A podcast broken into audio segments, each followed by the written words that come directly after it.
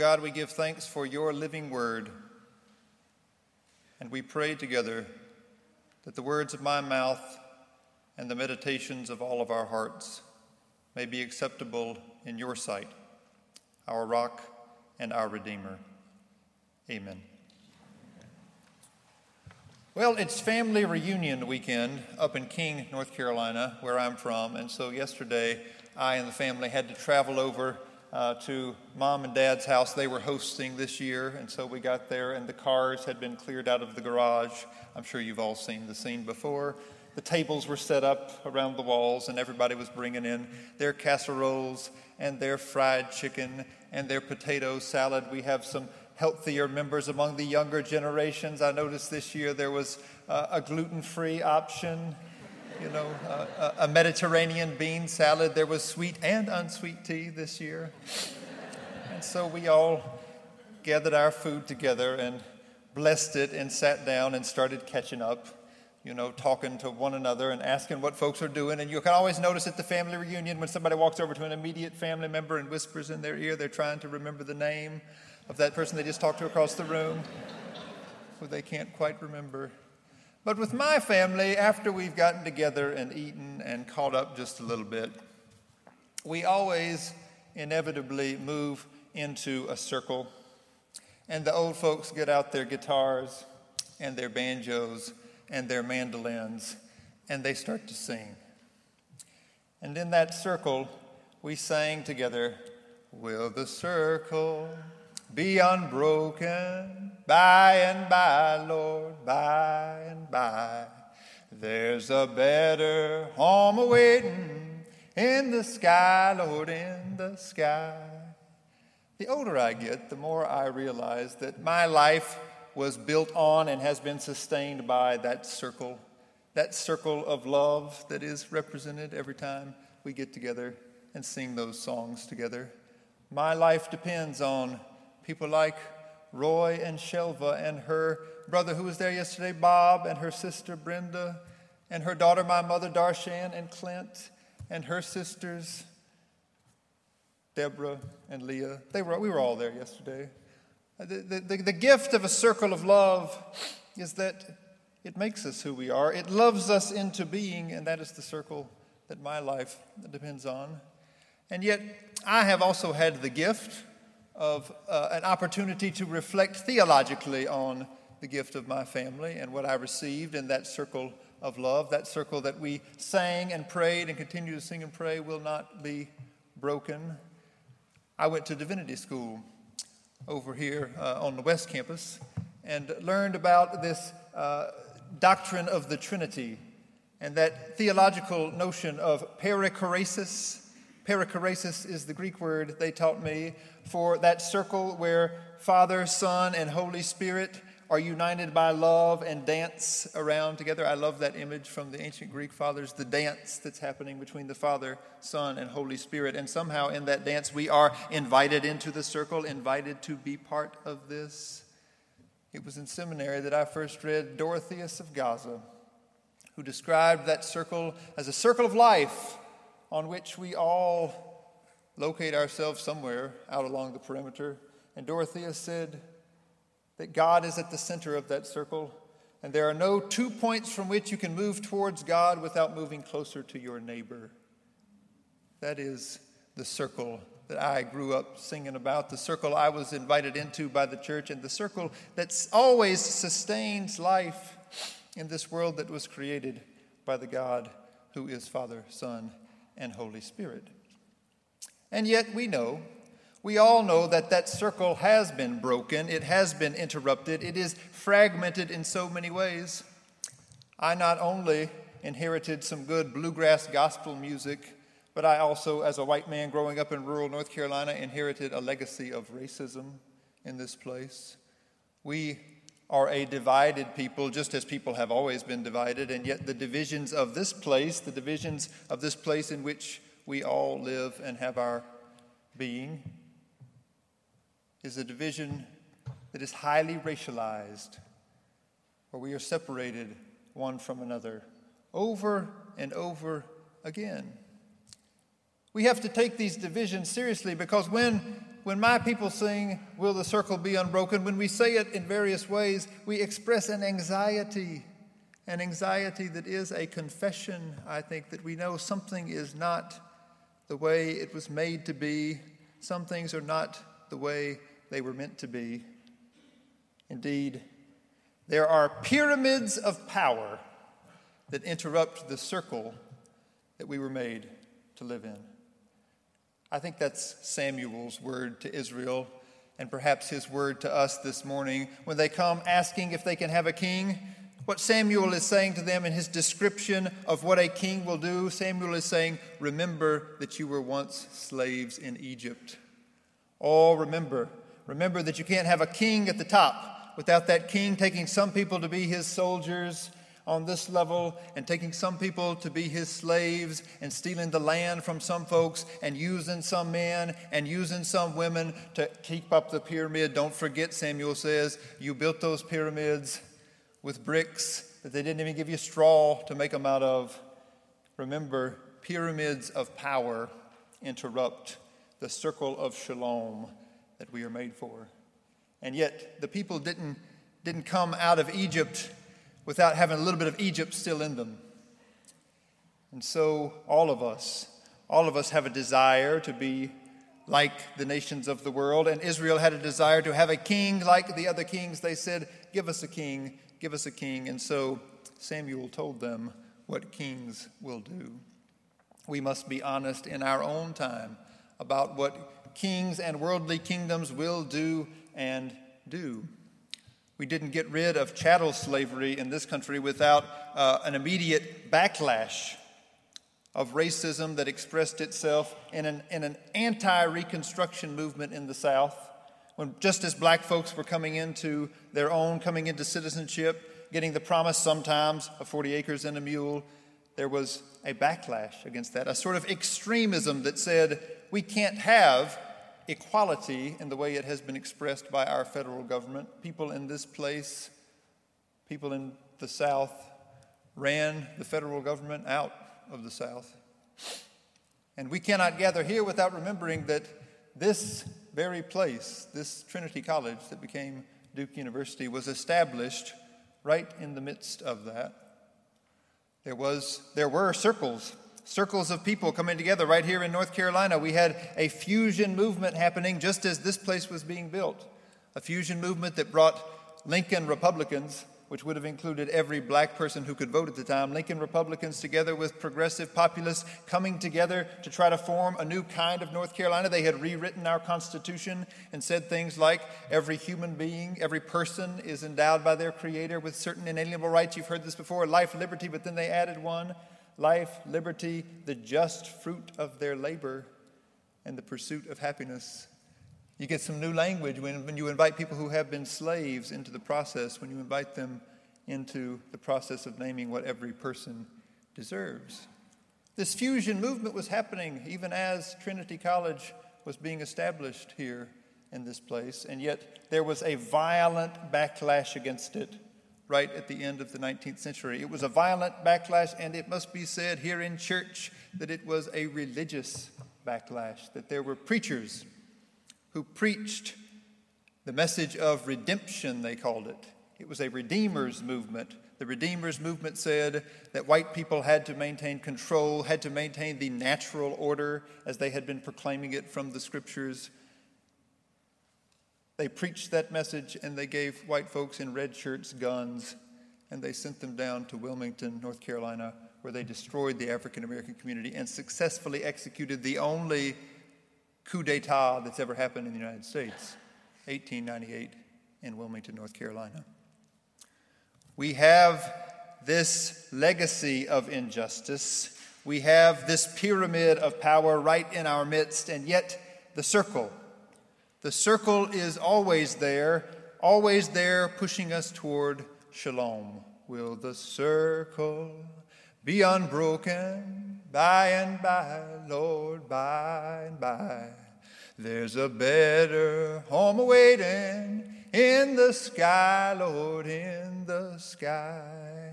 One of my favorite stories of the circles that emerged in resistance to that Jim Crow that was established in this place. One of my favorite stories is the story of J. Lynn Alexander, who worked right here on this campus, worked here cleaning buildings through the 40s and the 50s. In the 1940s, he established in Walltown, the neighborhood just north of here, the neighborhood where he lived, he established the first after school recreation program for what were then called Negro youth in Durham.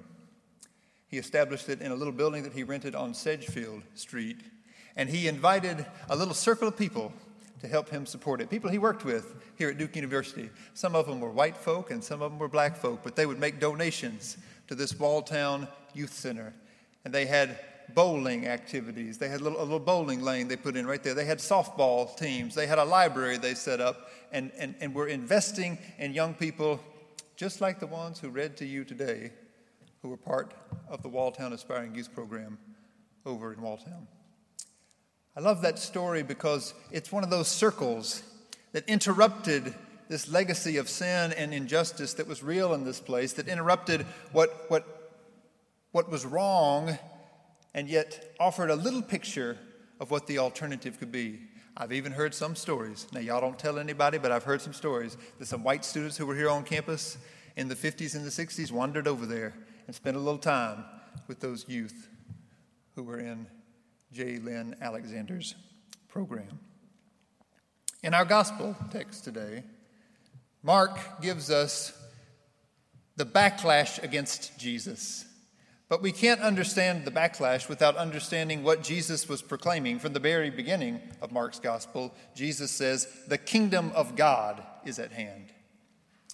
In light of Samuel's insight, we can see clearly that this is not a kingdom of this world. This is not even the kingdom of Israel, which had been set up despite his better advice. No, this is a new kind of kingdom, a new order that is coming into the world, Jesus proclaims. It is here, it is now, and Jesus invites us to be part of this circle. No sooner than he started teaching it, Jesus begins to establish a circle. He invites 12 disciples to follow him just before our text today in Mark's gospel. And Mark is explicit in naming who those disciples are and where they come from. It's fascinating if we pay attention to note that the early circle of disciples was a fusion coalition. Jesus calling together people who might not be together otherwise. These are not just 12 good old boys from Galilee. No, he calls Simon the Zealot to be there with Matthew the tax collector. Oh, my Lord. Let me break it down in today's language. He invites a, a, a, a fully vetted government employee working for the IRS to sit down in the circle and be part of this family with somebody under FBI surveillance because he's been out in the streets with his fist upraised saying, Shut it down. They're together in one circle they're together in one circle. Jesus is establishing a new order in a little circle of 12 people. And Mark says from the beginning that it has revolutionary power to overturn things. There's a backlash against it. It's a violent backlash. It will kill Jesus eventually, but it is also, from the very beginning, let us note, Mark says it, it is a religious backlash. Just as we've seen over and over again in human history. The language of religion is used to contradict what God wants to do in the world. They say he has a demon. And it's by the power of Satan that he's driving out demons. If you give me just a little moment this morning, I just want to take a moment before I go to my seat to talk about the gentleness of Jesus. The gentleness of Jesus and the radical, nonviolent love which he shows us in the face of this violence and this religious extremism. Look what Jesus says. Jesus says, I've been establishing a circle, and you're invited too. Jesus says, There are many sins that you have done.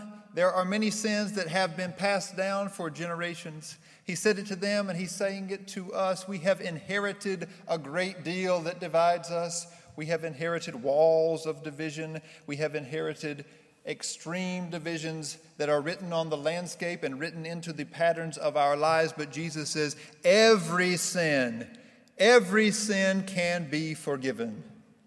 This Creator who established the first circle of shalom out of the circle that is God's life, this Creator says to us, You can be healed.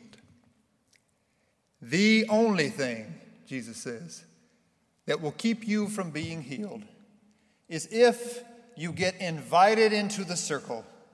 And having been invited into the circle by the power of the Holy Spirit, having met Jesus face to face, you look at it and say, That's the devil at work.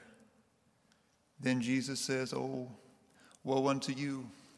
Woe unto you. There is no way to overcome this kind of rejection because if you turn the very thing that's meant to save you into the enemy, there is no hope that you will ever embrace it. That's what it means, I think, to blaspheme against the Holy Spirit, to have the Holy Spirit invite you and say that it's an evil spirit. Oh, this is scary territory, scary territory because it's when religion is used to contradict its very purpose. Will the circle be unbroken? By and by, Lord, by and by. There's a better home awaiting in the sky, Lord, in the sky. In 1957, there was a white man named Bob Zellner who uh, left his home in rural Alabama to go to college in Montgomery, a little Methodist school. They told me this was a little Methodist school too in 1957. A little Methodist school in Montgomery, Alabama called Huntingdon College. Bob went to school there, and in his sociology class, the professor asked him to write a paper on the race problem. It was 1957.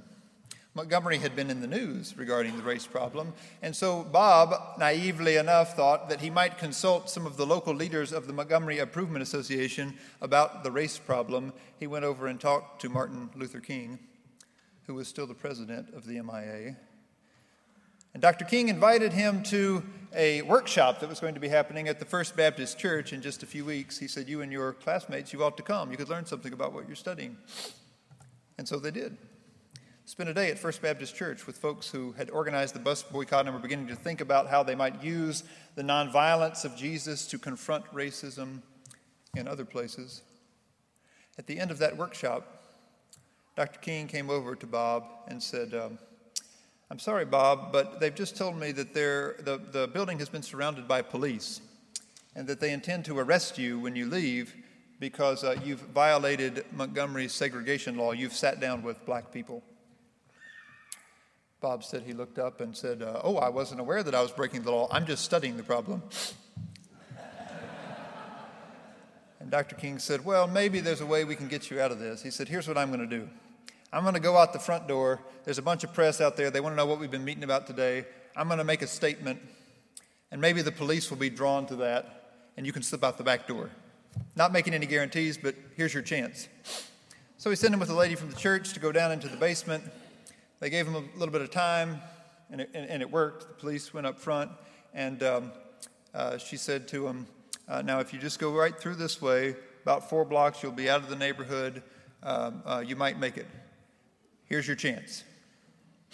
But before she opened the door, as Bob has told me, before she opened the door, Rosa Parks put her hand on his elbow and said, Bob, before you go, let me tell you something when you see a problem, at some point you have to stop studying it and do something about it. And then she said, Best of luck, and pushed him out the door. well, Bob says he hasn't washed his elbow since then, and that he's never forgotten Rosa Parks' invitation to a young white man who was there to just study something her invitation into a circle of beloved community that has transformed his life. Bob went on to join the movement, to be arrested some 18 times, and to be nearly beat to death on a few occasions. And yet, through it all, he said he learned something important that sisterhood and brotherhood is not nearly as impossible as those who profit from preventing it pretend. Let me say it again. Sisterhood and brotherhood is not nearly as impossible as those who profit from preventing it pretend. Who are my brothers and my sisters? Jesus asked. The ones who do the will of my Father, the ones who accept the Holy Spirit's invitation and join the circle of shalom that is always interrupting what is broken in this world and inviting us into new life. I was with Bob on Monday out in Belhaven, North Carolina, because in Belhaven, North Carolina, 11 months ago, they closed the Pungo Hospital, which had been opened in 1949 as the first of the rural critical access hospitals that were established in this country by the Hill Burton Act of 1947. Hill and Burton, a Republican and a Democrat, had come together after World War II to say that access to rural health care is essential to this country's health. There, there were hundreds of established of hospitals established after that act, and always sustained by federal money. And yet, here in the 21st century, here in this present age of political extremism, there are folks in our state and in other states who have refused federal money coming to the states to keep the hospitals open. And Bob said, I saw it in Montgomery when George Wallace stood in the door of the school and said that it wouldn't be integrated. And he said, I see it here again. They're not standing in the door, they're closing the doors of the hospital. The first hospital to open in Belhaven was the first one to close last summer. And this past Monday, folks came from uh, 11 different states where these hospitals are scheduled to close this year. 283 of these hospitals will close if some action is not taken. And they began a walk from Belhaven to D.C. The beautiful thing about being there, the beautiful thing to me, was that as we arrived there in the sandy parking lot right across from the Pungo Hospital that has been closed for 11 months, there were black folks and white folks in a little rural North Carolina town already eating breakfast together. There were some there were some well-to-do folks. You know, when you go down to the beach and you see a CEO, a CEO at the beach doesn't wear a suit and tie. He wears plaid shorts and a golf shirt. There were some of those. There were some of those standing there alongside alongside working folk who had just dumped the trash. Everyone in Belhaven has come together. Poor folks, well to do folks, black folks, white folks. The Republican mayor of this red town in a very red county in a presently red state, this Republican mayor reached out to the NAACP and they've been working together to form a fusion coalition, a circle of love and shalom that is focused on healing people and saving their hospital. Oh, there are circles there are circles that we can join. There are circles all over Durham.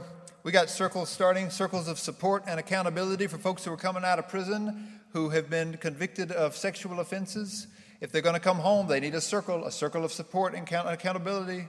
We have, we have circles that are helping other folks come home from prison through our religious coalition for a nonviolent Durham. There are circles that are walking alongside people who are coming out of poverty. You can join these circles and be part of the beloved community that Jesus invites us into when he says, You've got family where you didn't know you had family. Anyone who does the will of our Father in heaven is our family. And yet today, before I go to my seat, I thought that I'd invite you to join just one circle. Now, some of you might have time this week. They're walking all week. You can join the walkers. They're somewhere in Virginia right now, walking all the way to D.C. I would encourage you, if you're going to walk, there's a sign at the back that says Save Rural Hospitals. Pick it up and promise to take it with you. They'll be carrying some just like it. When you see them with a sign like yours, you can join them. But not everybody here can join them. Not everybody here uh, can physically be there. And yet, I've learned something about being in circles that of people who come from different places and that is that you learn to sing new songs. So I'm still a country boy from Stokes County. I still sing the bluegrass songs every time I get a chance. But I can't just sing bluegrass anymore. No, I've learned some freedom songs. And so I wanted to invite you to sing a song that we've been singing with the folks who are walking all the way to DC until June 15th. A song that comes right out of the tradition that's about the walk from NC to DC, the walk to save the 283, as they're saying, the 283 hospitals that are scheduled to be closed. If you're going to sing a gospel song, you've got to stand up. So if you, if you want to join the circle and sing with our sisters and brothers who are walking, stand up and sing with me. Guide my feet while I run this race.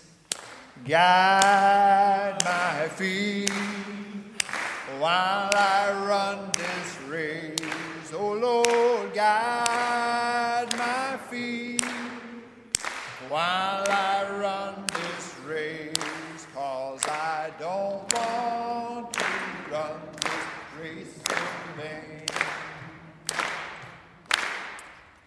Guide